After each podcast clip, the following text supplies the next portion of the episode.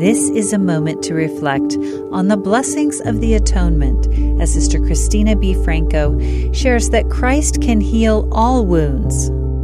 Sisters and brothers, aren't we all a little broken, cracked, and damaged, feeling like we will never be the same again?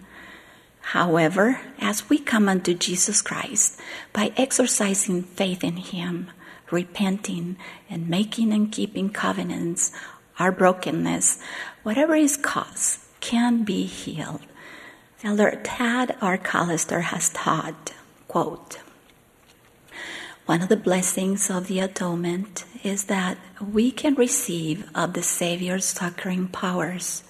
Isaiah spoke repeatedly of the Lord's healing, calming influence.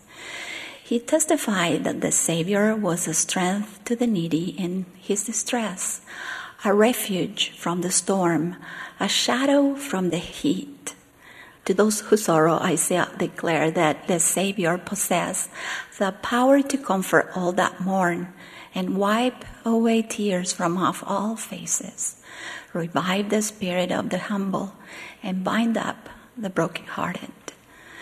So expansive was his succoring powers that he could exchange beauty for ashes the oil of joy for mourning, the garment of praise for the spirit of heaviness. Oh, what hope soars in those promises!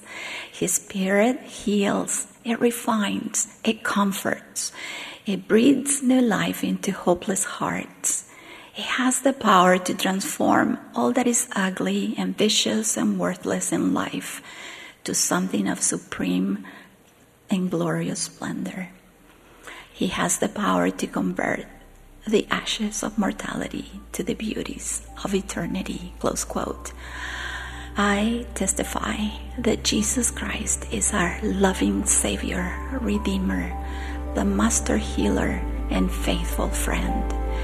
As we come unto Him, we can be filled with joy, peace, and consolation.